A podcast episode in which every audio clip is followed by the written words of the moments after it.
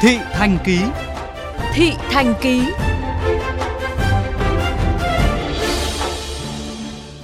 Thưa quý vị, bắt đầu từ 17 giờ ngày 3 tháng 5, Hà Nội tạm dừng hoạt động các di tích, quán ăn, đường phố, cà phê, trà đá vỉa hè để ngăn ngừa nguy cơ lây lan dịch COVID-19.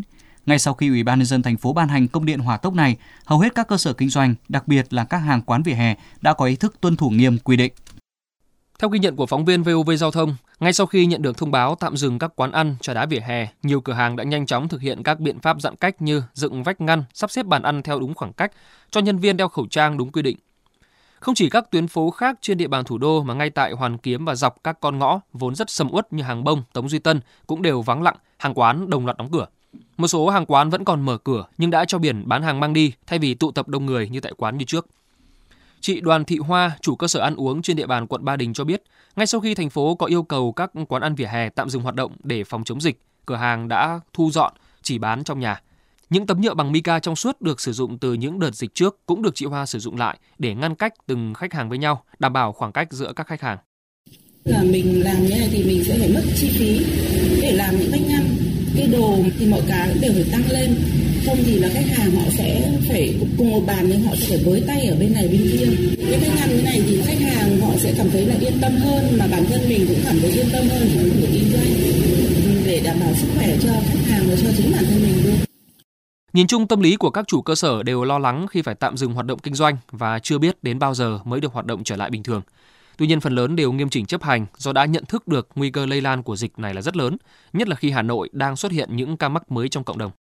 Mình sẽ bán hàng ăn cho mang về. Còn khi nào có được phép mở thì mới lại mở.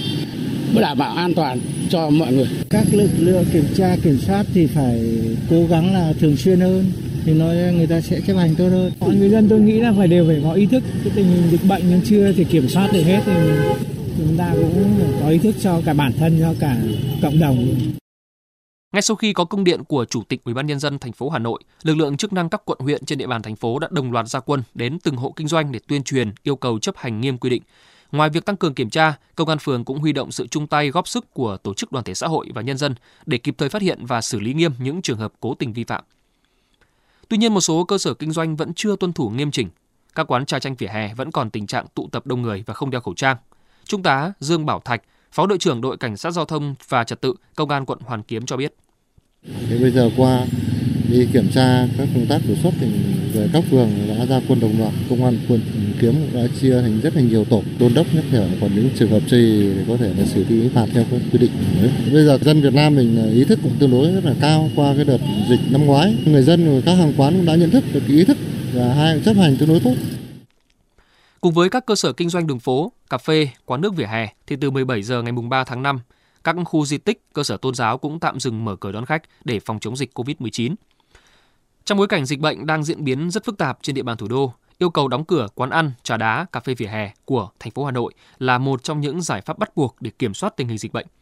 Đây cũng là thách thức cho các cơ quan chức năng trong việc kiểm tra, đẩy mạnh công tác tuyên truyền vận động người dân bằng nhiều hình thức để nâng cao hiểu biết về phòng chống dịch, đồng thời tăng cường công tác kiểm tra nhắc nhở, xử phạt đối với những cửa hàng chây ì, cố tình không thực hiện quy định phòng chống dịch của thành phố.